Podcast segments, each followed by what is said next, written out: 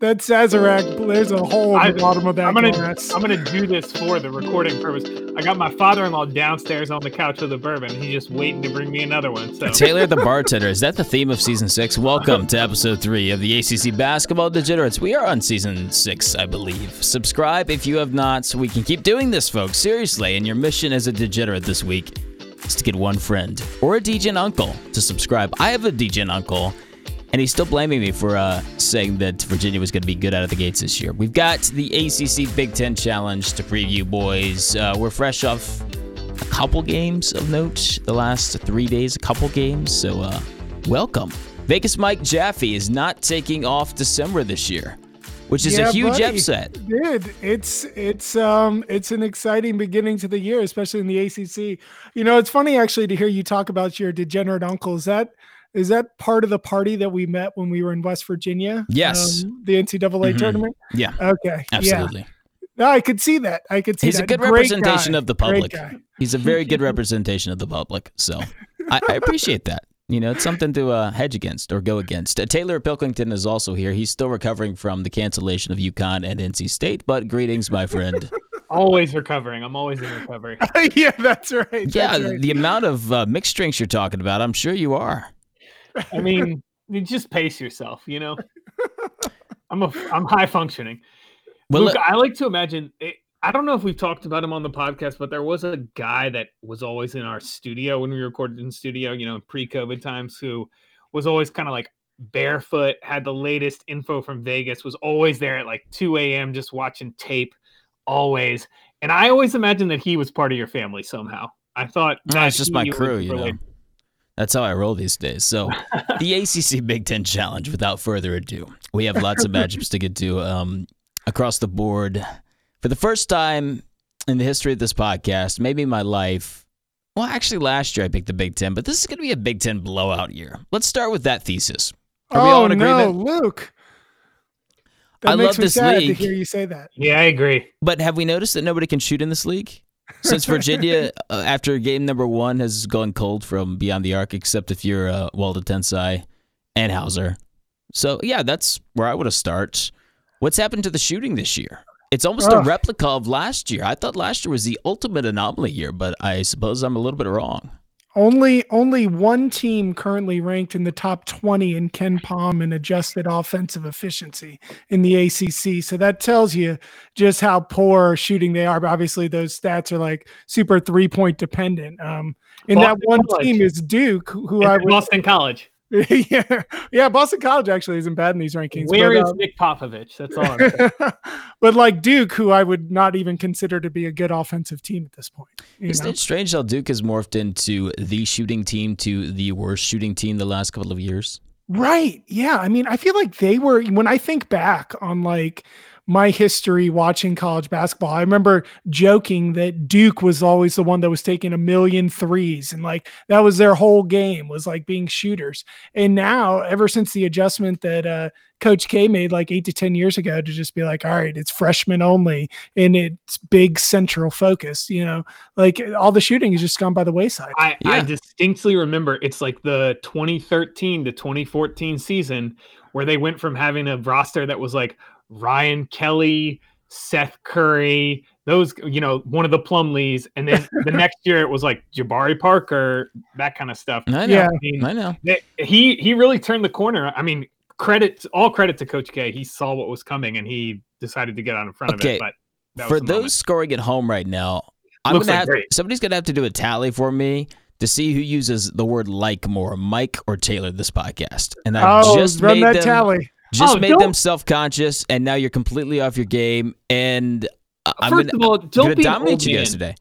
this is this is 2020 almost 2021 like is completely acceptable in common parlance don't be an old man okay go back to the depression era 30s go, go eat some soup out of a tin can or something like that Oh, you like there you go like there's only like four that you know sentence or that run-on sentence from you. Okay, Oh man, this is gonna be a good episode. I can feel this in my toes. Like I can tell you guys are already starting to bicker. Like a cold sweat just went down my back. I'm excited. well, to the slate we go. We don't have any Monday Wonk Fest bottom of the barrel games this year.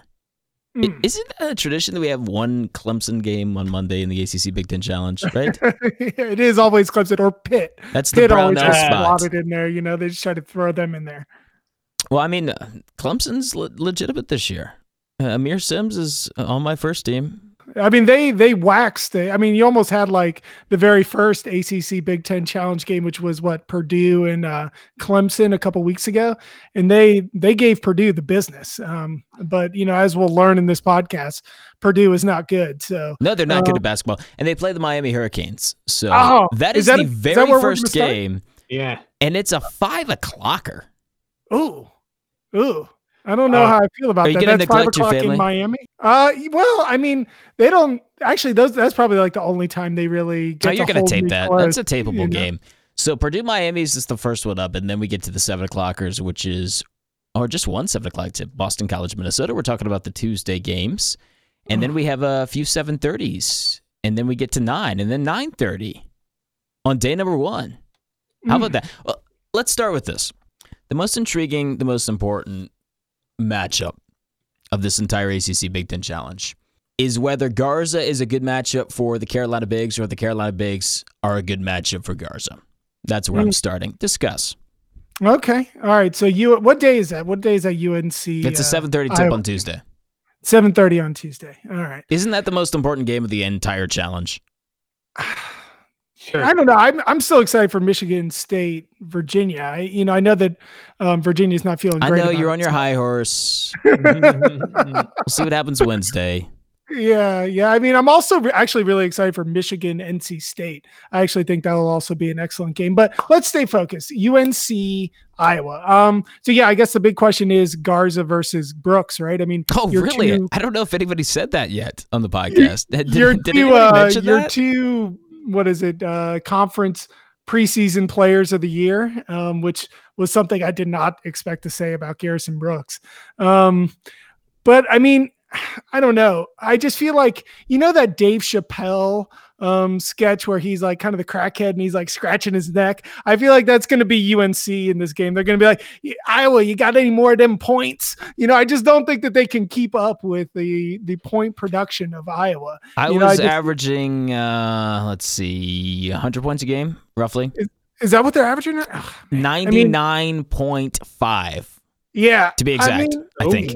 Yeah, I just don't see it. I mean, North Carolina, I think, has been very stout defensively so far. I just don't see him slowing down Iowa. I don't Garza, the Brooks matchup. I don't know if that matters as much as Wieskamp just dropping bombs all over the court. What about the potential for a Fran McCaffery, Roy Williams confrontation? Do they not like each other? No, I'm just just throwing it out there. They're just, just like two. I mean, Huggy Bear is so so delicate. I heard him. Secretly, they hate each other.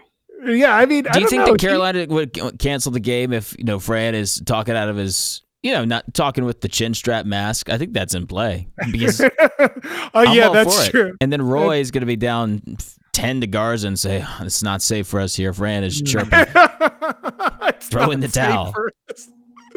I mean, what's? Garza is what averaging like forty a game right now. I mean, what a monster! What a monster shooting. What is it? Uh, like forty percent from three to boot too, something like that. Uh, Oh, no. sixty-two percent from three. oh, 62 percent. He's five for eight, which is wild. I mean, I am gonna be just like the ACC homer, and I hate to do that. I would take UNC.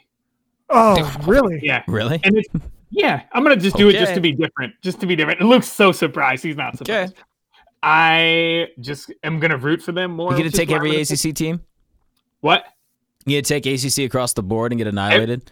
Our Everybody except Pitt and Notre Dame. I'll take every ACC team except Pitt and Notre Dame. Um, yeah, I just trust like it's not even about Garrison Brooks, it's about having like a ton of bodies to throw at Garza. And Iowa likes to play fast, and I'm just kind of like hoping that maybe them playing fast is going to play into uh, you know, Carolina the whole So even, they're not playing as fast. no. I know Luke, you made that point, Okay. and then you you tell me why I'm wrong. What's. And fascinating- also is let's Iowa look at the just bad at Texas. North Carolina game as an example. When that game was in the first half, it was a blistering up and down, and North Carolina was getting waxed by Texas. When they slowed it down, that's when they had success. I mean, I, just believe that North Carolina is better suited to play half court. Let's get every single offensive rebound type of basketball this year. I- That's what I I'm seeing from this team. I kind of see that. I also just maybe more am basing so on the fact that like Iowa is just bad at defense. I don't think they're very good at defense at all. Their whole thing is like predicated on outscore you, which is has been North Carolina's thing sometimes in the past. But I think they're more balanced, and Texas is really good at defense. Like that that was a much tougher test for UNC on the offensive. Here's the issue with Caleb Love right now. He's shooting 15% from three.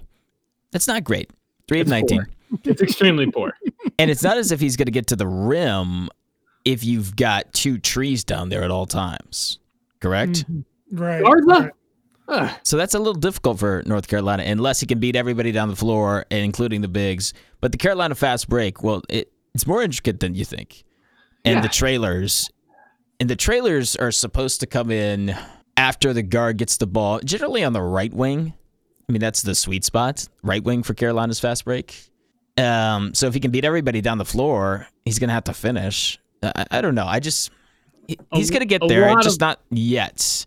Are we higher on Caleb Love than we are with Cole Anthony, but lower than Coby White? Oh man. Yeah.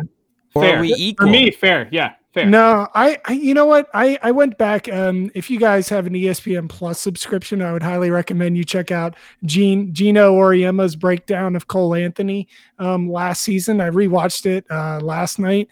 And I tell you Cole Anthony was fantastic in the pick and roll. Okay? And I think that that impact on Garrison Brooks and the, the the better player it made Garrison Brooks has not been looked at enough. So well, they hated I- playing with each other, though. Well, they Brooks's Cole- numbers went to the roof when Cole Anthony was out Yeah, that's true. That's true. He was a, they did work through him more, which I because think Brooks was numbers like, "I have to get a rebound if I'm going to be able to get a shot up. yeah, yeah. I need an exactly, offensive rebound to get a touch." Yeah, Cole Anthony was good for the NBA draft, but bad for Carolina. Oh, I Yeah, don't. I think that's unfair for Cole. I mean maybe, but it's the truth. Uh, I mean, uh, they didn't win more than half their game, so I don't know. I feel like I'm vindicated. I think this Mm. is a nice matchup for Iowa because they do not close out well and they don't guard the perimeter. I mean, right? so- okay, they're projecting this as a three-point line. Okay, And Iowa's at Iowa home. minus three. I mean, can you honestly take North Carolina plus three? And Taylor so- just did. I did. It's so generous for UNC, and it's terrible. And this is like just like you know galaxy brain for me. This is like you know worms in my brain. But yeah, I'm gonna take UNC. Carolina is better than I expected them to be out of the gates. And if I could readjust the ballot, if I could readjust the original rankings, I would shift them and I would trade spots with Duke. I would flop my North Carolina and Duke slots. Maybe that's a little high. I think I undervalued Louisville in the small ball Mac attack that I'm calling it, which I've really liked so far. And they haven't played a soft schedule necessarily. I mean, the, the Western Kentucky win was very impressive. So we'll get there eventually with Louisville. But uh, Give yeah, me Taylor, two more Sazeracs and UNC plus three all, all night long, baby. What are you? What are you going to take, Luke? Are you going to take I'm t- UNC? I'm taking Iowa. I am- oh, I'm yeah. all on I- Iowa for this one. Yeah, I'd take Iowa by 20. It's not going to be close, and I like UNC. I mean, Yeah, you guys, not- you guys are right. You guys are right. But I'm prepared to be, you it's know, not going to be close. wrong here. It's um, it's a terrible, absolutely terrible matchup for you. Can we call Taylor the especially at this captain? Is that his new nickname? He's going down with every ship. Yeah. I think I we're gonna that get to shore, guys. flattering. I think we're gonna make it to shore. And Mike and I are on the life raft. We're miles ahead of him. And Taylor's got his hat and he's hanging out with Cat Barber on the ship. Like his Oh, first man, mate? Cat Barber. Oh. Oh man, you made my R.I.P. swell. R.I.P. We're bringing Oh. back the pirate ship reference. Do you remember how we had a great illustration of Yeah. the ship from one Yeah, of our listeners? Joel Berry was on there, wasn't he? Wasn't Joel Berry the captain? I tell He you, we're was. a long way Tyler from Joel Whitney Berry. did that. Shout out to our listener Tyler Whitney for that. So Yeah, okay, that's, who I miss. You put Joel Berry on this team. We got we got potential ACC champions here. I haven't seen Joel Berry since I saw him in the airport in Vegas. It's the last Yeah. time I saw him. Next game, we're just perusing over Miami Purdue. We No, like. Miami. What's the line? Miami. Take Miami. What's the line? It's give me one second. Uh, not you know it could change, but it's uh Miami. It's gonna be a pick 'em. It's gonna be a pick 'em. What? Yeah, A pick 'em. Well, And Wow. let's ride Miami at home. yeah. Wow, yeah, we? that would be the play. I, you know, Lykes was injured at the end of that um who are they playing? Um, Stetson. Uh, so he was injured at the end of that Stetson game and turned his ankle. He had 20. Oh, you know, in the Stetson's first- terrible. Did you watch them today? Who? Stetson? Stetson. no, I no, Luke, I did not watch Stetson today. Why not? Tell me. Well, they played. Florida, so like doing? it's kind of a good game. You know, kind of a. I can't tell Uh, if Stetson's that bad or Taylor was onto something with Florida because they ever since that Army game they've been trucking opponents, including Yeah, the Boston College Eagles. looks, yeah, Florida Yeah, looks Florida's absolutely good. awesome. Yeah, that that Taylor comment on the last podcast has haunted me, where he got it in that Florida was going to be good, and then Florida steamrolled since then. They, guys- Taylor, They I'm tipping the cap to you. Here's the thing: you guys are too concerned with being right. The answer is you just like call every team as good, and then everybody only remembers when they win. Nobody remembers when they lose. That's the whole trick to this this whole racket. uh, I see. Okay. Well, Minnesota and Boston College. well, wait. Let, ca- let me say for the Miami game, I would, I, if Lykes is out, I think it's going to be tougher than you think. But Yeah. I think I think Purdue is one of the worst teams in the Big Ten this year. I've watched Um, Purdue once and I was uh, very unimpressed. Oh, they're just so bad. It you know they have they have the two bigs. Um, you know they have Edey and Williams. You know Edey's like the Oh my god! seven foot four. You Oh, know that guy! arms replacement, and then How you have we not talked about him yet? he's Oh my god! A behemoth. Um, but you know, and then they have Trevion Williams still for for some reason still has eligibility, and then they just like have this like Ryan Cline clone in uh, Stefanovic. Um, but other than that, I mean, they have like zero guard play. Their two main guys, Jordan or Jaden Ivey and uh, Eric Hunter. Are out right now, so they have like zero guard play. So, uh, you know, if Lykes is in there, and I think that Wong for Miami has been great. Yeah, he's been awesome. He's been really good. They have I'll tell you- Williams. Wait, let me I know go. why you're on like so much because you love using the word like. That's really the reason. Yeah, that's it. You've got it. Wait. You got it. Wait, let me. It just flows return to this. naturally for you. It just rolls off the tongue. It does. It Let me return to this. We have not even talked about Zach Ede, Ede or Ede. No, Edey. Edey. Oh my god! When I saw him, it was like watching an episode of Rugrats or something from back in the day. he looks like he's like a giant. I don't know, fourteen-year-old among Yeah, boys. it, I he don't know, looks like he's like likes. Yeah. get him. Get him. Uh, okay, touche. You- Okay. yeah, you got me there. But you know what? This, this was this is going to be great. This game is going to be great because you talked about the bigs matchup between Garza and uh, Brooks or whatever. Who cares? Throw that trash away. Give me Edey and Nysier Brooks from uh, from Miami, the Cincinnati transfer. You're about to see the defensive player of the year. He puts Huff to shame. Nysier Brooks is Oh, going to have a great it. game. He's Yep. seven four and he's 285 pounds. I mean, he's not like a twig. He, he's large. This guy is going to be National Player of the Year 2023. Mark my words. Return to this podcast if we're still Uh, here. George Muresan's long lost son. This is my No, favorite part oh, about unfair. He's coordinated. He's like proportioned correctly. That's the crazy thing. He has the correct proportions. Okay, it's not. It is not a uh, you know adrenaline gland thing here. Okay. Okay, Anyway, this is my You- favorite part about Mike just throwing those little jabs in. Because when it comes around to roost like it did last year, Michael was a soccer mom for Vernon Carey. And then the Mhm. Virginia Duke game happened. And then Mike does his classic hedge at the end of the regulation say, you know, a quality win for Virginia. They came and they brought it. it. And he tries to get out of all his statements. So I'm looking forward to a lot of those this upcoming week and this upcoming year. So I'll Boston College, you, Minnesota. I'll let you have that. Go You guys ahead. explain to me real quick. I did not intend to talk about Purdue for 20 minutes on this podcast, but why are the metrics so like high on them? Like why are they so good with their efficiency numbers? Is it just because they haven't played anybody good other than Clemson maybe and they lost to Clemson, but like why are the numbers so high on them? Uh, it's got to be because of their offensive efficiency in the paint. I think they just they're hitting like sixty five percent of their twos. I think. I which don't is trust the numbers until Duke Yeah. drops more Yeah. in the numbers. You're- Your seven four personal savior, Zach Ede in there, Edey, whatever. Edey. Boston College, Minnesota. It is the undervalued matchup at the ACC Big Ten Challenge. Bear with me. Minnesota Oh. always just packs our stuff. They just pack us every single year. We're not on them, especially when they're at home. We had the Louisville debacle in the first game of the NCAA tournament two years ago when we were all together. We were so excited. Oh and my gosh! it was the first game of the tournament. Momentum. Bad way to start. Crushed it. Ugh. Ugh. We didn't recover from that until what? Uh, Saturday. the round of 32. we never recovered from the the Minnesota beatdown of Louisville. So Boston College, are they still undervalued? It seemed as if they were going to have their doors blown off by St. John's. They made it look good at the end, and that if Florida is who we think they are, which is we're going to annihilate everybody besides from Army, who's inferior to us, then maybe we should give Boston College a little bit of credit, despite the fact they were down about 27 to Florida. Yeah, I think the Florida game is a gift for this line, honestly. I mean, Florida looked great in that game. I think they could have competed with just about any team in the country in that Boston College game. They were locked in defensively and like you said blew the doors off Boston College. But I mean, it's this is still a good gritty, tough Boston College team that you know I think fills out all five positions well. Um, you know, I don't know what they're going to do with Robbins, the seven foot big man for Minnesota. They, that's been um, Achilles heel for Boston College this year is that they can't really compete with size, and you saw some of that in the Florida game. So that's my only concern. But I think they'll do well on uh, you know Carr, the big guard for uh, for Minnesota, and I I like. I don't know. I still like the transfers for Boston College. They have some age there, and I just think I, I you know who I really like who hasn't gotten a lot of um, conversation is CJ Felder. Have you guys watched him play at all? He looks like a like a young Jonathan Isaac, and I know Jonathan Isaac's about 19, but you know, mm-hmm. but you know, he he's looked really good for them in spots. So um, I'm calling a breakout game. I'll have to check him, him out. I'll What's that? Check, I'll have to check him out. not familiar yeah. with his work yet. Yeah. I mean, I'm not going against Richard.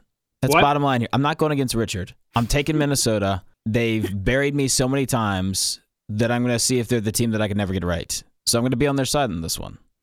I okay. mean, they're going to lose the game. Let's be clear. Who, Minnesota? But, yeah. Uh, no. Uh, Boston College. You Sorry. think they're going to lose by five? Yes. Yes. Okay, exactly. I, am I'm, I'm going to be sweating out that seven point loss at the very end of this game.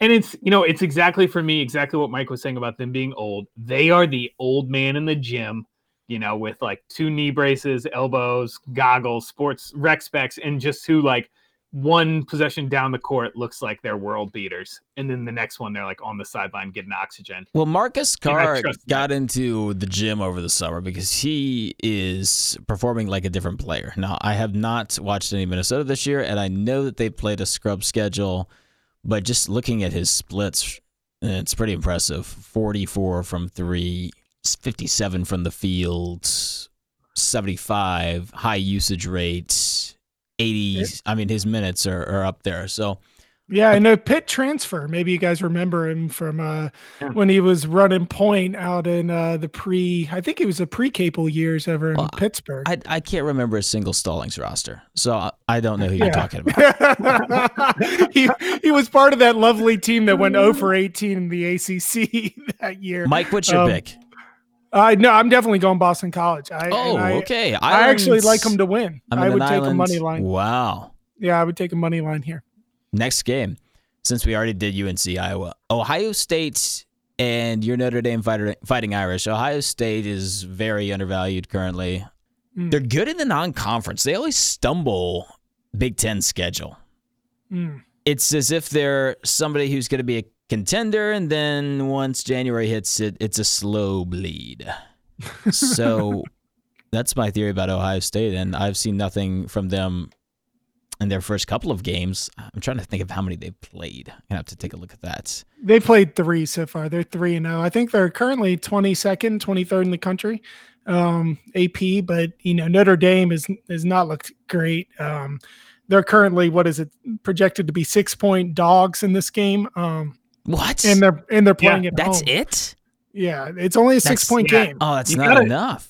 You got to take Ohio State. It's going to move so much. Ohio State's okay. going to be more. But well, for now, I'll take Ohio State all the way up until nine and a half.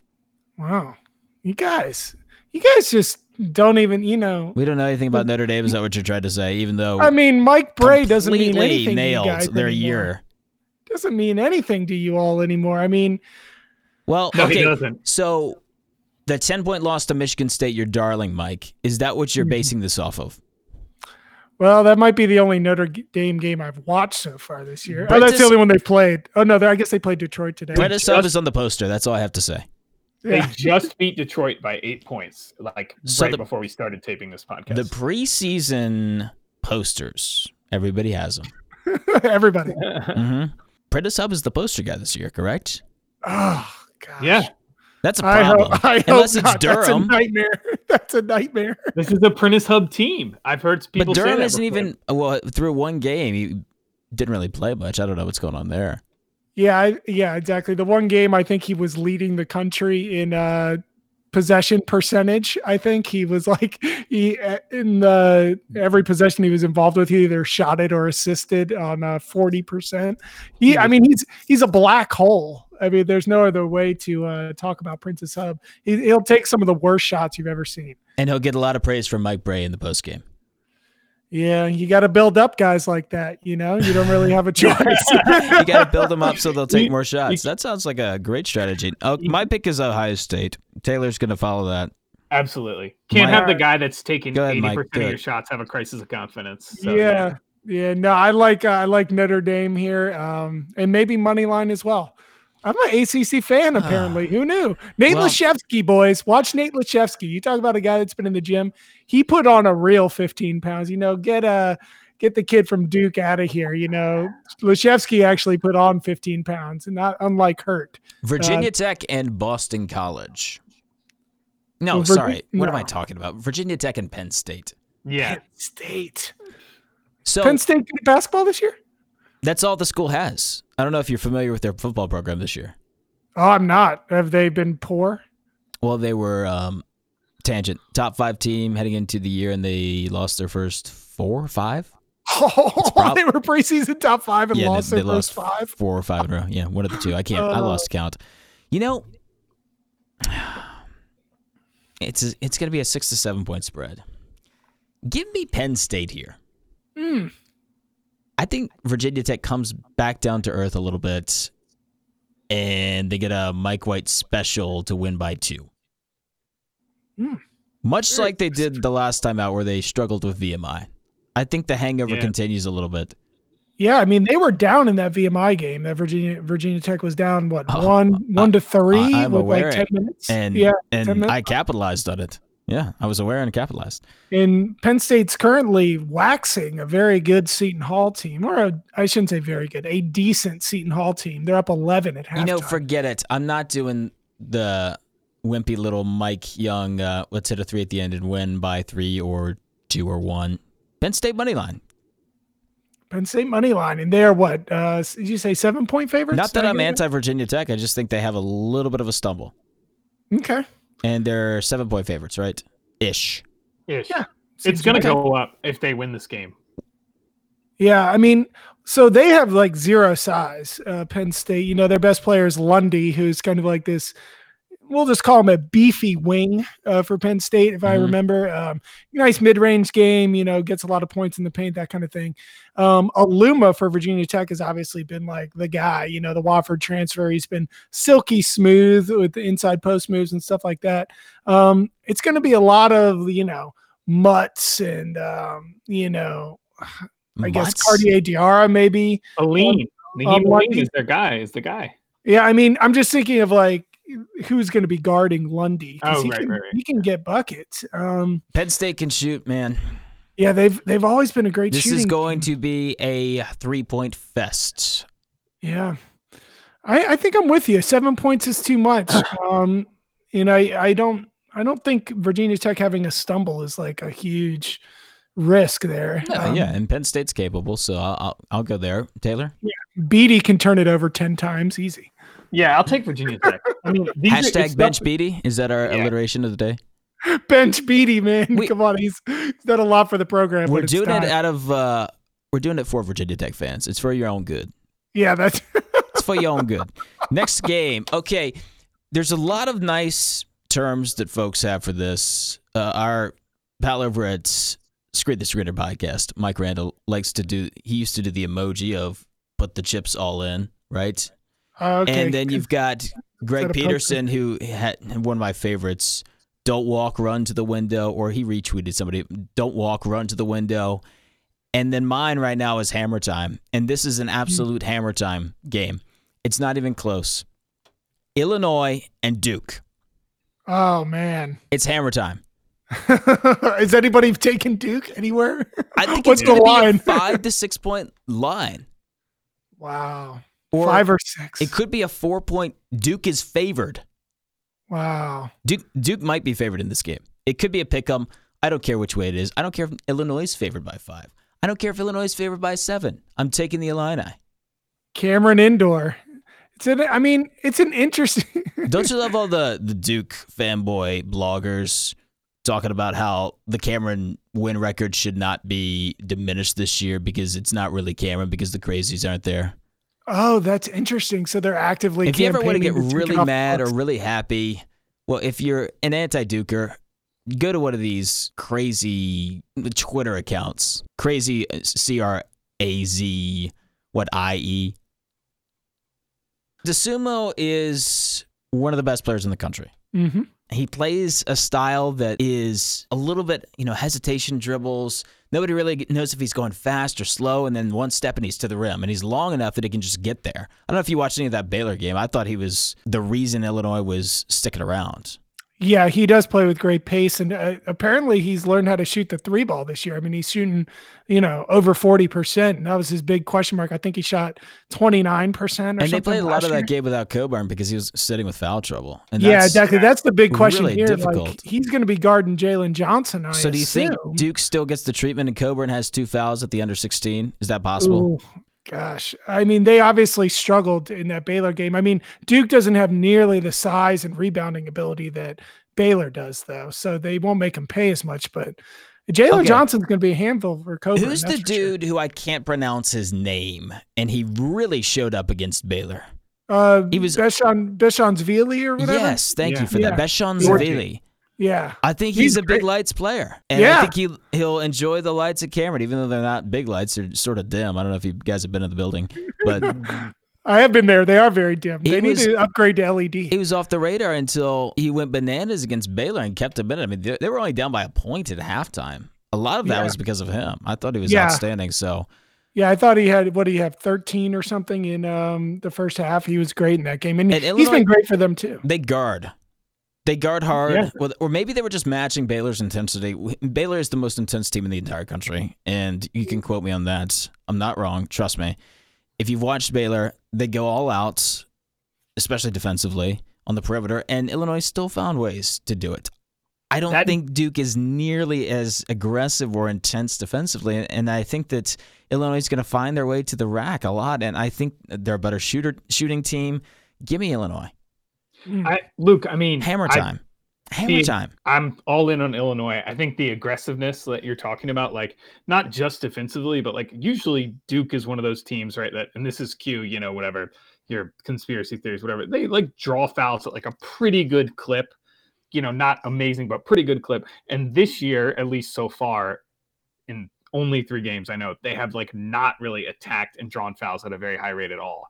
And I think like like you were talking about getting Cockburn in foul trouble. That's one of the ways that you, yeah, Yeah, the the cock is silent. It's yeah, Coburn. thank you. Coburn. Coburn. That was a It's That was a- spelled Cockburn, but he, that was that was what we call a Freudian slip. Uh, I think that uh, I think that like that's what they would have to do, and they don't really have that to like overcome the advantage. Man, of, you're like, really stumbling after that stuff. slip.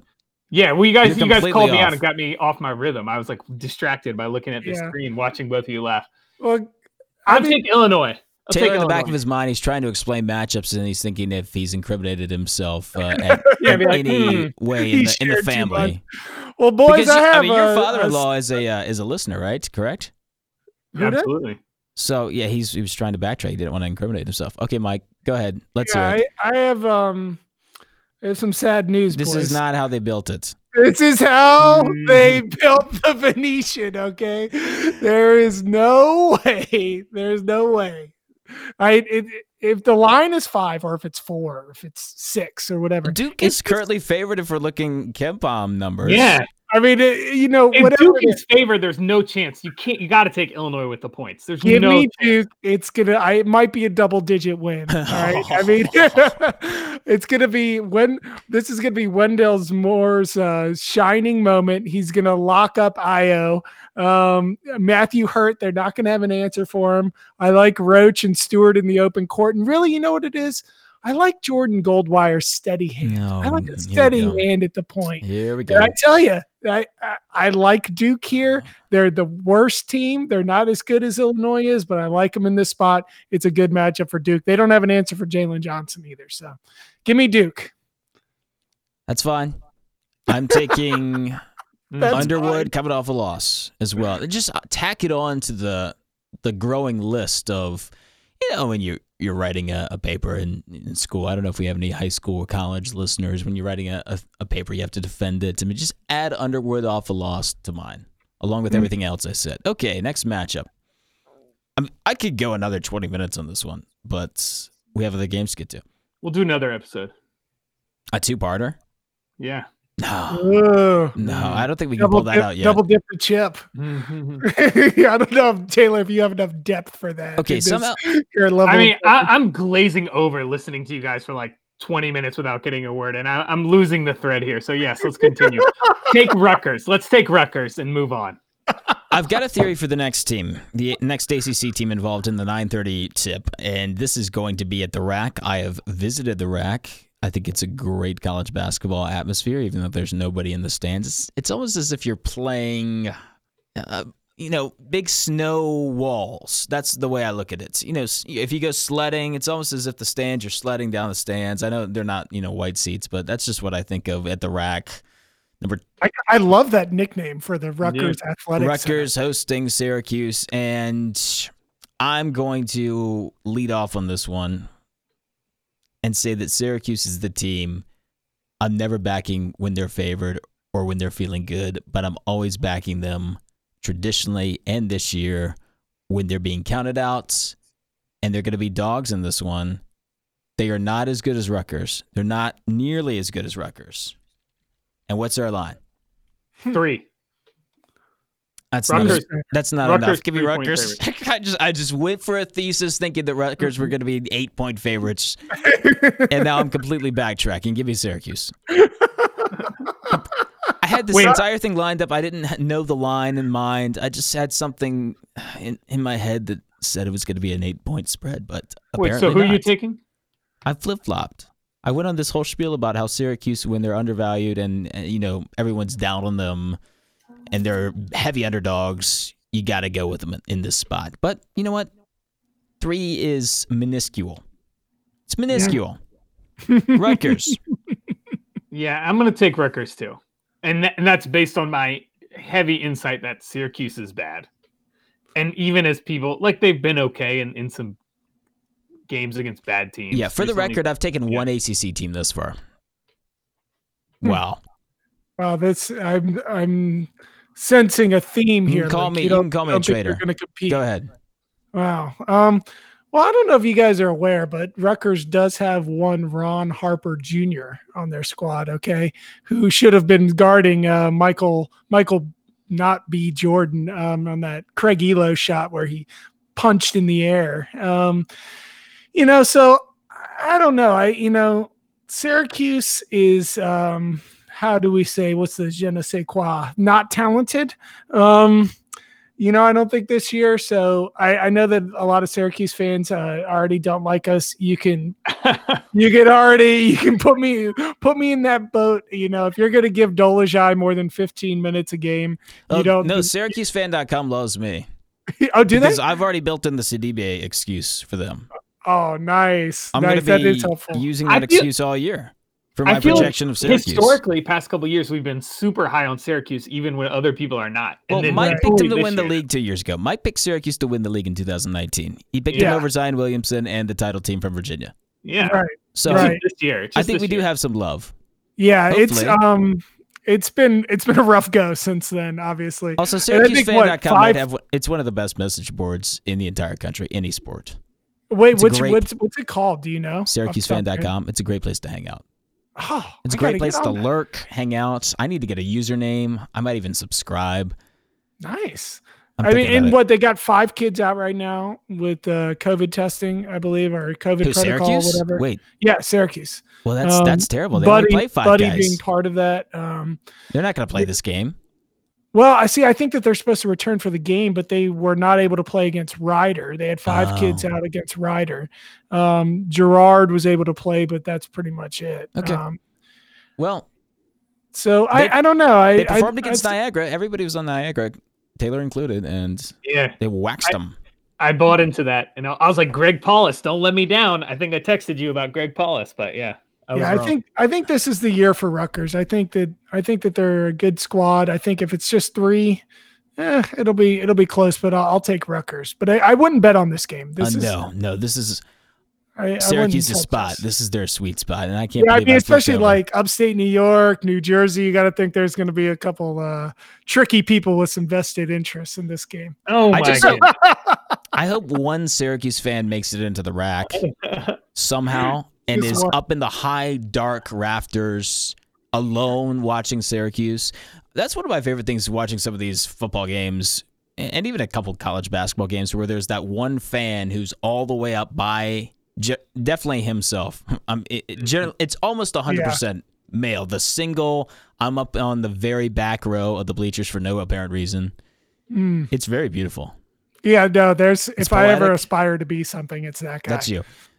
And I know that there's a lot of candidates who might, uh, Syracuse fans, Syracuse candidates who might try to figure out a way to dress as a janitor and then strip off, you know, the janitor wear and uh, I don't know, sport the orange up at the the top row of the rack. So I know, like the idea said- of just inflating like the janitor onesie, and he just becomes the orange ball for Syracuse. You know, mm, the uh, I guess their their mascot is just an orange man, which is unfortunate in its own right. it's really one of the best moments you've ever had on the podcast. You said, "March on, you big orange man." I used to drink a lot more when we would record. Was that these, after the? Malachi Richardson uh, game against Virginia? It must have been. After the It must have been, You- yeah, I think- march I on, used you big orange man. I used to get so hype because I mean, for so many years, Syracuse was the nemesis of UVA, and UVA was the nemesis of Louisville. I loved how all those new teams and were ingrained in like the UVA culture because it felt like UVA didn't really have a rival um, in the ACC. So I loved like Syracuse would always uh, give them fits and stuff as the best. you forgot to mention Notre Dame's never won a regular season game against Virginia. Oh, is that true? Wow, I didn't know that. I think you bring it up though every time I'm like a big fan of Notre Dame. I think you're like, oh, Mike who? Mike Brey? Oh, you mean the guy that can't beat Tony Bennett? Oh yeah, yeah. He yeah. got I him in know. the ACC tournament on Tony's worst team of the past uh, six years. So that was the Bonzi Colson bump into Bennett game. I call it the bump into Oh. Bennett game. Bonzi bumped into Bennett. Oh, he gave him a little shoulder. Oh, you don't remember this? No, I, I'm gonna have to. That's what they invented YouTube for. Okay. I'll go back and watch. You can check it out. Meanwhile, let's move on to the Wednesday slate. We've finished Tuesday. It took So that's us all Tuesday. a grand Yeah. total of about 40 minutes. So Wow, that's a lot of basketball. All right, what's next? uh, Maryland Clemson. It's a five o'clocker at Clemson. You got to have a feel for it. You've been all over Clemson this year. I'm staying all over them. Wow. They're going to be dogs in this game. They have to be. Clemson's going to be the favorite. That's ridiculous. Yeah, Maryland's such a public team. Everybody loves Maryland. I don't know. I love Maryland. Well, you go up to a DC book and we'll see. We'll see what that line is. It's probably Right. regular in Vegas, but it'll probably be shifted because of all the Maryland action at DC Live or whatever it is. What's the projected over under, Taylor? oh my gosh, you're going to make me do an over under here. Yeah, you're not good with the math. 137. Oh, good. Yeah, it was around number 70, 67. Lucky you. That is Um, under. Yeah, under. You know, that's what I was going to say. Whatever the line is, it's they're going to be lucky to get to 110. I mean, the guards of Maryland are so awesome defensively. I mean, I, I just can't see Clemson really doing anything, um, you know, to manufacture points. And they have Maryland is always going to have size down low, so it's hard for me to imagine uh, Simms really going off for Clemson. I mean, if I if I had to bet it, I would take the under. Um, you know, but it'd be hard to pick this game. I I would expect Maryland to win, but it could very easily be a Clemson win too. This is a game I would not want to bet on, and I will just take whoever is getting points. Okay, well then you take Maryland if they're actually going to be favorites, which I don't think is going to happen by tip off, but whatever. No, I think Clemson's going to be favorites. That's what I said. Okay, well Yeah, then you're taking I got- Maryland. Yeah, yeah, I would take Maryland. And Mike's on Maryland, and I- I'm on Clemson, so I'm getting a couple ACC picks on the You're, you're board. getting there. Yeah, You're Proud of crawling. myself. You're crawling. You got it. You got it. And I mean, uh, surprisingly, this is going to be a matchup of two top 35 teams in KenPom. I mean, I wouldn't have seen that coming at the beginning of the year. No, not at all. Next up, we were going to run to the window with Wisconsin against Marquette, but I needed to take a walk after the Virginia overtime win against Kent State, so I didn't watch a minute of this game. So you're going to have to fill me in on what happened with Wisconsin Marquette. I know that they lost at the buzzer, but still. What Uh, happened, Mike? What well, happened, Mike? I, I mean, I feel like it was it was my fault. You know, I didn't. First of all, I didn't realize that Wisconsin was fourth in the country at the time. You know, I hadn't really looked. Um, you know, that's and that's my fault. That's on me. If I would have seen that Wisconsin was fourth in the country and they were only favored by four points against an unranked team, I would have Sirens. sirens would have gone off in my head. So that's my fault. Um, what happened in the game? I mean, unfortunately, Wisconsin at times really struggles to manufacture points. Um, and, you know, relying on guys like Trice to light it up. I mean, he was very good in this game. He had 17. He shot well from three, but, you know, overall, I mean, they shot below 30% from three and they weren't able to score. Brad Davison, like, is a shell of the man that used to. I mean, I think people just, you know, beat him into the ground, Brad Davison. There's not much left of him at Wisconsin. Um, but I thought Nate Reuvers really played well at times um, for them. They're their big man that's taken over. He kind of looks like an insurance salesman, um, very much in the model. But um, They're going to have to go in there if they're going to win this game because Louisville, I love it. I'm enjoying their small ball. I think it's a good look Yeah. for the Mac attack, as I'm calling it right now.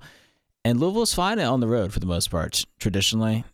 Mhm. The only problem is the Kohl Center does scare me just a little bit. Just a little puts bit. a little puts a little something down your spine. yeah, it's I mean, very Marquette- chilly in Mar- there.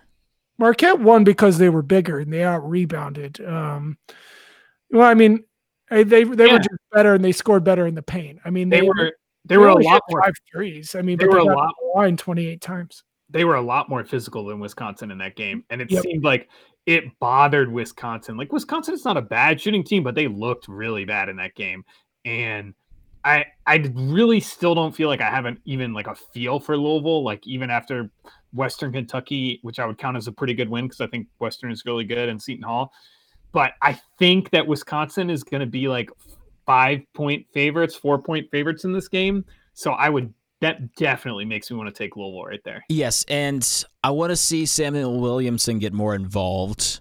We've had a lot of Carlik Jones, which has been great for them. I thought David Johnson was the best player heading into this year. I might be mistaken about that. But that trio of Johnson, Jones, and Williamson, that is a hefty trio. Yeah, and and That's- Dre they- they're very good. Like, I mean, this Dre is weird Davis because Louisville thing. usually has the bench. I mean, they usually have depth. mhm. Uh, Yeah, And even Withers has been really good. I mean, it, it's yeah. yeah, they they've been talented, but they're they're not going to be able to, you know, muscle Wisconsin around in the same way and do a lot of the Well, same things. they're just more skilled. Yeah, they're they're like they're a gonna try to better muscle version of. Wisconsin. You know, Uh, Louisville They- on the points is my play. But what do you guys think? The floor is yours. I think that's pretty close. I mean, I think it's going to be pretty much right on that number. Um, Hey, just- I- I'll take I'll take Wisconsin at home. Okay. Uh, I'll, I'll take them. The home court advantage is not the same as it is every year. I'm the millionth person to make this observation. well, it's but cold really in the not Kohl. Center. What? It's cold in the Kohl Center because they play hockey there too. That's a little bit of an advantage. Just a little bit. Okay, Just fair. little- Okay. Our next game on the Wednesday board, the NC State Wolfpack Oh, game of the game of the week. Are playing Juwan Howard's Michigan Wolverines Ah, love it. in Ann Arbor. Oh, it's going to be great. Taylor, This is the game. Taylor, are you not hyped for this game? This is going to be like, as an NC State fan. it's a referendum on everything you believe in, Taylor. This is, this is, this when you put it like that, it's so threatening to my self identity that I can't possibly face up to it. That's the problem with it. Mike, how about you pick? Okay. Well, I would love to pick. Thanks for asking. Mhm. Taylor, I'll set you up. Okay. I Mhm. won't I Mm. won't take all your points from you. Or would you like to say something first? No, go ahead. Go ahead. Okay. All right. Great. Thanks. Um, um, so NC State this year, I think, has surprised a lot of people in how efficient they've been offensively, right? And they've also been like surprisingly not horrible defensively. You know, they've been they've been turning people over. You know, they've been actually surprisingly tough in the paint. I know they haven't played a lot of people yet, but they have they have an interesting three-headed monster kind of going right now, like a a Mhm. Captain Planet of down low toughness. Like together they make one very good center. So you like have Funderburk for like his rebounding, you have Bates for like his shot blocking, and then I'm actually going to throw like uh maybe throw Gibson in there for um some of his scoring prowess. I, I actually really like Jericho Hel- Helms. He kind of plays as a big man. He's like a six seven wing. Um, he's he's scoring at a really great rate. But then on the other side of Michigan, you know, you have they work almost exclusively through their bigs and some of their wins, like Hunter Dickinson, who's been pretty great as a great uh, seven one passing big man, and then you have uh, who's the other huge dude, uh, Austin Davis. Yeah. They, they just have like these huge like interchangeable John Yeah, Teske th- clays. There's a Wagner on this team too. Yeah, there's a Wagner. You got Franz Wagner. Franz. If, if you could get more than more German than Mo, you get Franz. who is not good. Um, and then you and then you have uh, you, somebody who should be very familiar to us is a Wake Forest transfer, Chaundee Brown, Mhm. who's uh, played very well to begin the year. Um, but Livers is still their best player um, for Michigan. But um, would I, don't know. I believe in Cam Dan- or Devin Daniels and Cam Hayes for this NC State team. I think they get buckets. I like NC State here, but in a 80 to 79 game. This is gonna- the stay away of the entire board. Yeah. no, Luke. It's the stay away. What's Here's the line going to be? Five. It's gonna going to be be a game where Michigan by five. could win on free throws. That's what potentially is going to happen on this one. I'm going to go with Michigan just because I like not having Xavier Simpson involved anymore. Backing Michigan last year was one of the worst decisions you could ever make whenever Simpson had the ball.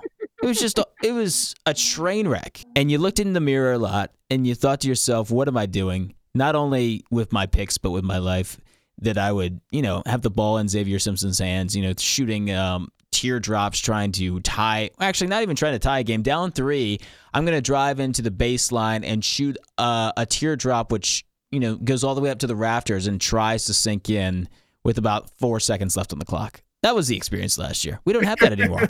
it's phenomenal. that- That's a very good description. It was painful at times. I mean, you still have like some remnants of that team. You have Livers and Brooks in the Yeah. backcourt. Um, so it's going to look pretty familiar. But I mean, running the point, I guess you have Mike Smith, you know, the senior he, who literally just brings the ball up and then he ceases all involvement in Mhm. the, the offense. That's a little know? bit of a problem. Yeah, it's, It's a, a bit, little of, a problem. There's Mhm. not a lot of penetration going on in uh in Michigan right now. It's really you just dump it down low and then if you have to double the bigs and you kick it out to you know either Brooks or Livers or in this case Brown who's uh shooting well from 3. Um but you don't really have a lot of penetration going on right now in Michigan. So I actually like NC State, man. I Okay. think that they're going to I think they win this game. Give me Wow. Michigan. Wow. Would you like to say a few words for your Yeah. Wolfpack faithful? Maybe we should play music in the background while I talk about NC State for 40 minutes. But no, I got nothing other than uh I mean, I'm probably gonna take NC State here just because of the points and you know, I, I need to emotionally stay invested. But uh Well, You're taking makes- NC State every single game this year, so we're just going to check do. to see at the end of the year, and they're going to go 500 against the spread. well I they mean might it go makes- 500 in general in the ACC, so it'll be great. You're You- probably right. you'll just, it you makes know- me nervous. Georgia Tech, Uh, Nebraska. I wanted to lead in with this on the open. I think we just had the Enigma massive margin win of the Pastner era. Is this the best win of the Pastner era? So why don't They you catch everybody up? What they- happened? today? Okay. Kentucky heads into what is the arena called? McCamish Pavilion, which is, underground. Is that really what it's called? Yeah, it's you know in the Lord of the Rings where they're pulling the orcs up out of the ground. Mm, That's where yes. McCamish Pavilion is. It's underground. You got to walk deep into the uh, you know, the Saruman, you know, land Mm, where he's down there, you know, mining. mm. Okay. 0 2 for Georgia Tech. I cannot believe I didn't spot this heading into the game. It was the wonkiest line on the board. Kentucky were six point favorites at this Georgia Tech team who really took a dump against Mercer and then lost a terrible overtime game, which I stayed up listening to on the radio. I listened to a Georgia Tech radio game until about 12:30 p.m. against Georgia State. It was double overtime, I think. Uh, I mean, that's that tells you that bad. that was a I was season by the fire though, so that was the only saving grace. I had a fire going, and I was Ah. listening on the radio because I don't think it was televised anywhere. It might have been, but I, I couldn't find it. Oh, it doesn't matter. I like the radio. And the this was the ultimate. This is a trap game. I thought it was a trap, and then all of a sudden, Kentucky's down by about I don't know five or six, and it's the first half, and the spread has gone to Kentucky money line. I'm like, well, that's uh, that looks good. And they lose by they get drilled by 17 by this Georgia Tech team who just would not miss a shot in the second half. They shot about 70%, I feel, in the second half. They would not miss. They refused. Yeah. Yeah. If you look at the uh, algorithm on KenPom for win probability, it falls off like a cliff at the at the 10 minute mark. Mhm. And they just they just ran away with the game. I mean, they went on a 16 to 2 run um, for about like a seven minute stretch in the middle of the second half. And game was over. It was 61 44 with, you know, five minutes left. Yeah, the truth is that Kentucky's just not as good as people think they are. Because then, I mean, they might be better later in the season, but they're just not this good right now. I mean, their offense at points looks like completely. You married into the Wildcat family. What's the pulse of Big Blue Nation? Yeah, I, I don't even. I mean, I would say people weren't that worried at first, but now kind of maybe there's some panicking going on. But it's just, yeah, they're not that good. I mean, their offense like bogs down. They can't shoot. They don't know where they're supposed to be. There's no spacing. And on defense, they're just like chasing rotations. That's why Georgia Tech was hitting stuff. I don't know. They're yeah, it just it seems like there's a severe lack of cohesion and practice time. I mean, not only are you combining, Yeah. there's just like no. Cul- I feel like there's no culture. at Three losses in a row from Kentucky. That's really bad from a team who, what was top 10 heading into the year. Sarr has been absolutely invisible. He is not in rhythm at all. Mm. And And his usage Mintz rate is ridiculously low. Yeah, They can't, just Kentucky can't shoot right now. Is that going to improve? I don't know. yeah. I don't know. They, I mean, they shot over forty percent from three today and still lost by seventeen. You know, I mean, they're they're a team of freshmen that have come in under Cal, and then they're a team. You know, then they have transfers, and so like when they look around and they they look for some leadership, or, you know, on the team. I mean, everybody got there at the same time, and they have barely practiced together, really. You know, because of COVID. You know, you you have so many starts and stops. I mean, you can't just establish a culture. You know, in 20 practices out of 70 practice days Mhm. you're I thought. Davion Mintz was going to play more as a senior. I I thought that he was going to see the floor more. That has not happened, and it's back to freshman as usual for Calipari plus Sarr. Yeah. That's really what it is. Okay. Um, oh, where were we? Georgia Tech. That's where we were. Alvarado, DeVoe. Oh, don't tell me you're Oh, back on boy. DeVoe after one game. I think I picked him to finish fifth. This is like mutiny on the bounty from you. Moses Wright was incredible today. I feel like Captain Bligh right now. After we were on, oh man, DeVoe is ugh, woof through two games, and now you're Mr. Christian. You know you're mutinying. Okay, go ahead. Yeah, well, ahead. honestly, DeVoe. Well, I think DeVoe didn't score today. They- the he was 0 for six from the field. Um, But he's got it together, right? Just say yeah, you're back no, on. he's- You're back on. He's in a much better place. Yeah. Um, no, I mean, I just defensively they uh, they were great with Kentucky today, and they they did a great job of um, getting to the line and making shots. I mean, I don't know. They I, I think what you saw today was more a factor of Kentucky being bad than it was of Georgia Tech being highly skilled. I don't I don't think Kentucky looked like they were ready to play a game of basketball today, and Georgia Tech Mhm. needed this win, obviously, after two huge early season losses to Mercer and Georgia State. This was a win that they that It- they needed. It was almost as if they had a bye week too. Yeah, it yeah. felt they as if they had a played bye in to nine days. reset, you know, get their act together, and they came through. Now they're going to be going up against a um, Nebraska team who is coached by Fred Hoiberg, who a lot of folks forget is coaching again. It's a little Yeah. bit like when Andy Enfield went to USC and we all forgot, and then we were like, "Oh, Andy Enfield coaches USC." It's sort of like, "Oh, Fred Hoiberg coaches Nebraska." Hmm. Yeah, I don't I don't think about Fred a lot. I'll be honest. Mm. Mhm. I mean, they're they're known to be a quick team. Um, I know that. That's like the Hoiberg style, right? You know who That's what might be the king of that title though? Tom Crean. Oh, Tom Crean's at Georgia. I forgot. Oh yeah, Oh Yeah. man, I totally did See? forget that. You just blew my mind. that's why I'm here. The, I mean, the best part about uh, Nebraska is they have Trey McGowens man. I mean, I, I mean, at least I was a big Trey McAllen's fan when he was at Pittsburgh um, last year and the year before. Um, but you know, I think he's a guy that can get buckets for him. He's he's he's a reliable uh, fill in for uh, Thomas Allen, who's the, who transferred out of Nebraska last year and is now playing over at NC State and putting in good minutes over there too. R- runs a reliable point for them. But you know, against against Georgia Tech, I mean, there, it's a, a huge contrast in style. I mean, I like I like Georgia Tech to win this game just because I think that it ends up being a game that gets mucked up. The guards for Nebraska get slowed down. I think defensively, the Mhm. guards for Georgia Tech are a great matchup. And I think them. it's going to be physical. yeah, it's gonna be it's gonna be a tough. It's gonna be a Georgia Tech style game. I like And Georgia thi- Tech. Give it to me. Yeah, I think that favors them. So I like Georgia It's Tech. probably a here. pick 'em. Or actually, Georgia Tech might get some love after that Kentucky They're gonna So they're gonna be one point favorites. uh, Give me they're- Nebraska. Actually, they- they're going to be more than that. And that's going to balloon to three. It's or a two. letdown. Give me give me Nebraska. Okay. I don't. Both these teams are bad. I, I don't like this game at all. Well, Taylor, the, the leading point scorer for Nebraska is named Teddy. Teddy. Yeah, that's right. Yeah. yeah. Mm, Okay, next game, Michigan State, Virginia, nine fifteen, John Paul Jones Arena. Let's go. I can't wait, dude. Were you gonna text during this game? Absolutely. Ah, I'm so excited.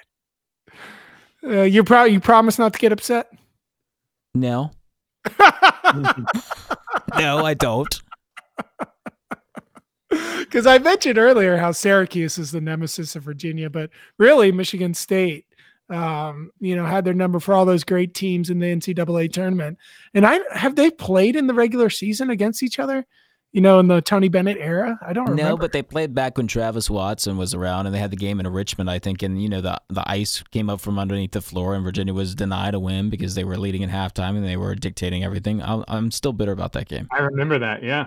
wow. Travis Watson, all my all-time top five Virginia players. I Well, caught up with Travis actually a couple years ago.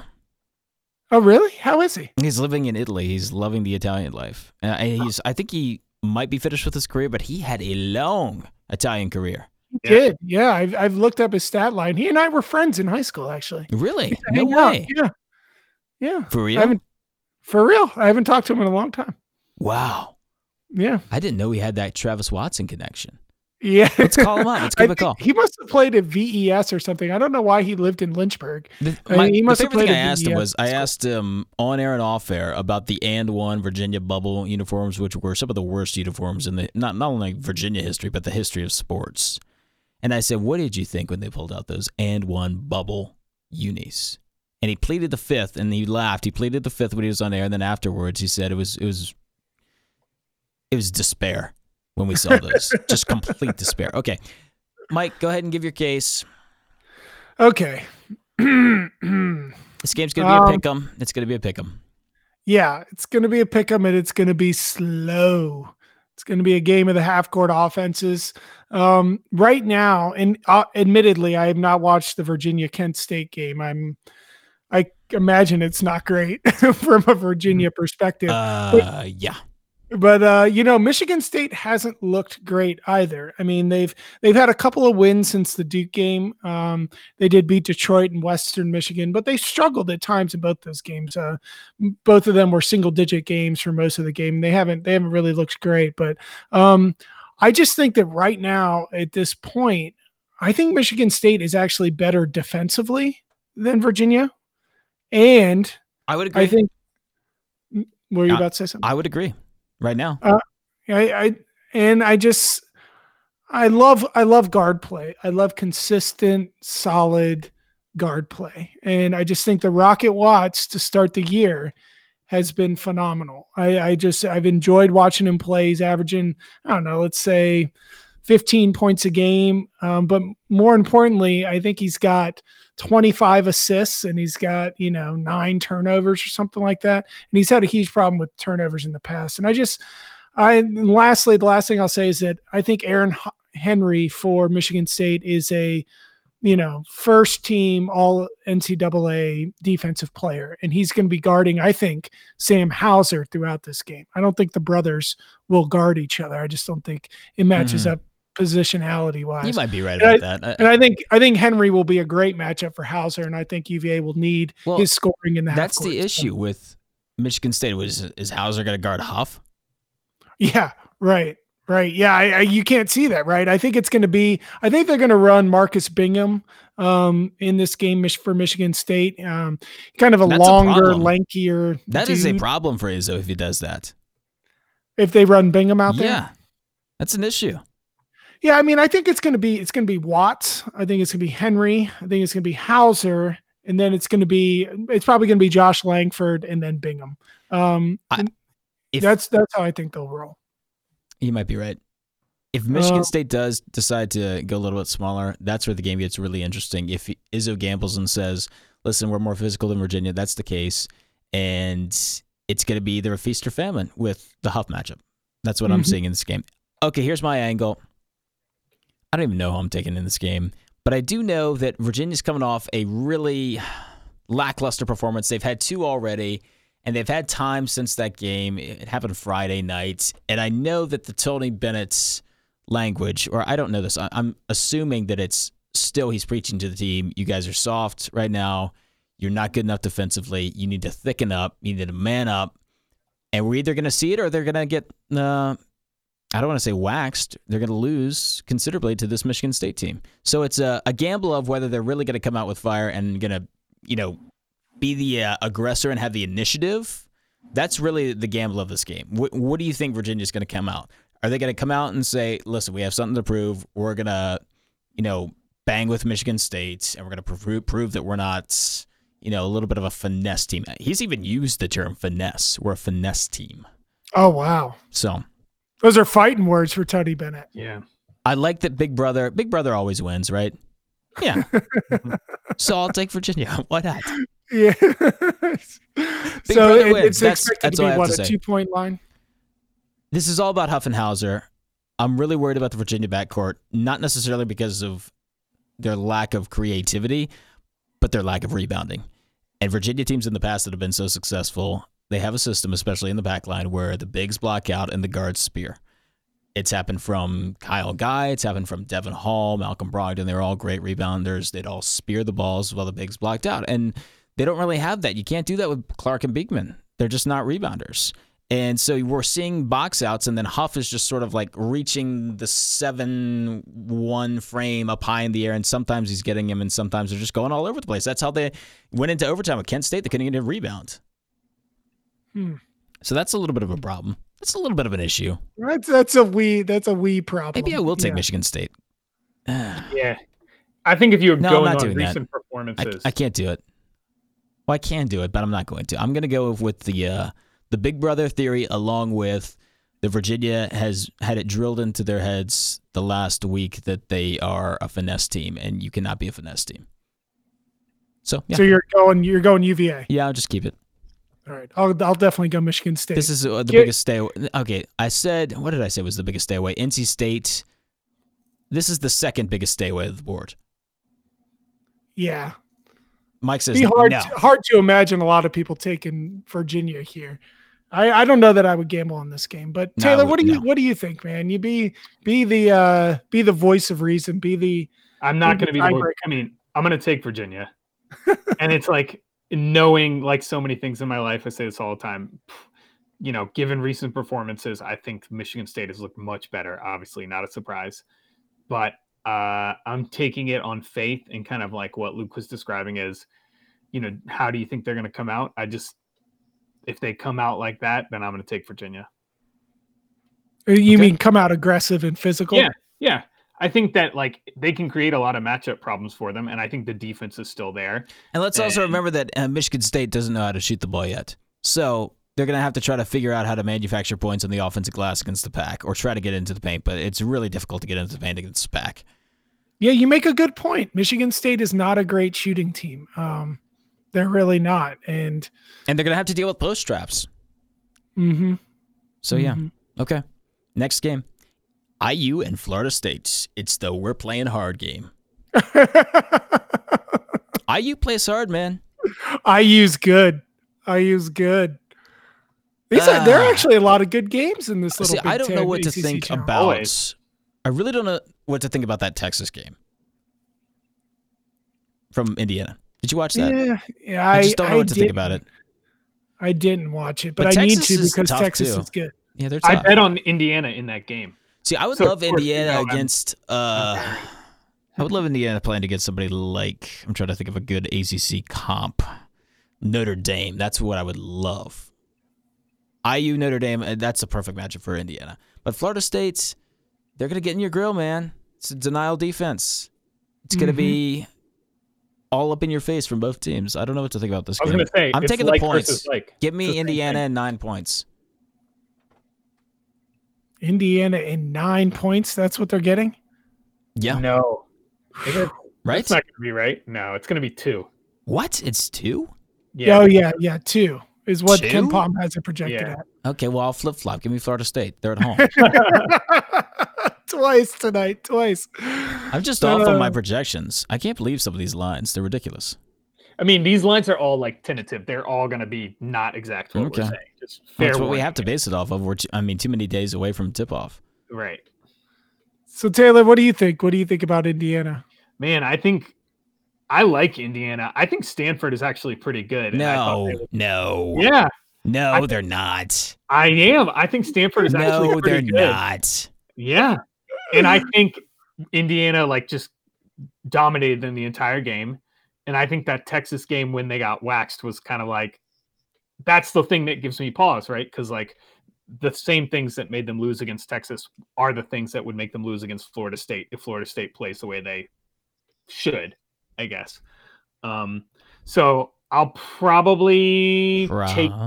Okay. I'll probably take Florida State just because I don't trust Indiana fully. Well, thanks for putting that, that on record. You'll probably take. It's a stay away. Indiana. I'll take Florida State right now. It's a stay away. Okay. Mm. I mean, I don't know if you guys have watched a lot of Scottie Barnes yet. Oh, he's six, he's just a joy. The six nine point guard freshman for Florida State. Um, but man, I tell you, Florida State's lineup is like legitimately one of the most exciting teams to watch. I mean, you just have Barnes running the point, this huge point, point guard. Forward, he's yeah. just like silky smooth. You have RaiQuan Gray, who I know you love, Taylor. Is just like a big wing, I guess. And MJ, MJ Walker. Walker's not even involved. He's taken. I've got his stats pulled up right now. Do you know how many shots he's he's taken? Eight shots. Oh, that's it. Well, they've only played one game. I forgot. Shucks. Yeah, yeah. so, um, you Forget know, MJ that. Walker can randomly go off for you know twenty or thirty. Um, I mean, they're just so talented. I just think that they're a horrible matchup for Indiana. I actually think Indiana may end the season better than Florida State. You know, I mean, I could see that. You know, I just I think I do think Indiana is that good. I think uh, Jackson Davis for Indiana has been just such a stud to start the year, but this is just this is not an ideal matchup for Indiana. I just think that their their guards get swallowed up. I don't think they're big enough. I think that Florida State is just enormous. I think on KenPom, they're the the largest team in the country, I believe. Um, and you know Indiana is what you know not the largest. They're you know not even in, in the top hundred. Um, so I just think the Florida State just crushes them on the glass. I, I just I mean, I love, I like what Archie's done with this team. I think this is the team that is in his image, in those old Dayton images. I think they're going to be quick. They're going to be up and down the floor. They're going to shoot the ball well, but not not this game. Florida State too much defensively. Bad matchup for Indiana. Give me give me Florida State by. Yeah, I'm the same way. Points. I'll take Florida State, and let's get on to the final game before we hit a little potpourri to finish off the pods. It is the Pitt Panthers going up against Northwestern. Oh my gosh, that's the way we're gonna end it. Just keep not spend. Yeah, Lord. Can we try not to spend too much time on this? Oh, I don't know. Give me Pitt. I've always liked. No, take Northwestern. What's? I mean, do we even know what the line is? I don't care. if you give me a second, I'll tell you. It takes me a second. Northwestern by five. That's easy. Northwestern's at home. They're not losing at home. Northwestern's always good at home. Come on. Oh man, they didn't even include Wake Forest in the Big Ten Challenge this year. Northwestern is, has, I will say this, played the two worst teams in all of the uh, college basketball. They played Arkansas, Pine Bluff, and Chicago State. So I'm not judging anything from their first two games. I'm just taking them at home because you know, whatever. Northwestern at home, give it to me. Mike, you got Pitt. Taylor, can you uh, give us some information about how to subscribe to the podcast? Follow us on Twitter at ACCBBallDgens. Send us an email, ACCBBallDgens at gmail.com, and search ACC Basketball Degenerates in your podcast uh, feed of choice. Leave us a review and rate. Five stars. Five stars for five stars all the way. And you have one five week. stars or five stars. We'll give you a month. You have a month to get your degenerate uncle to figure out how to get a podcast on an iPhone and subscribe. That's all, folks.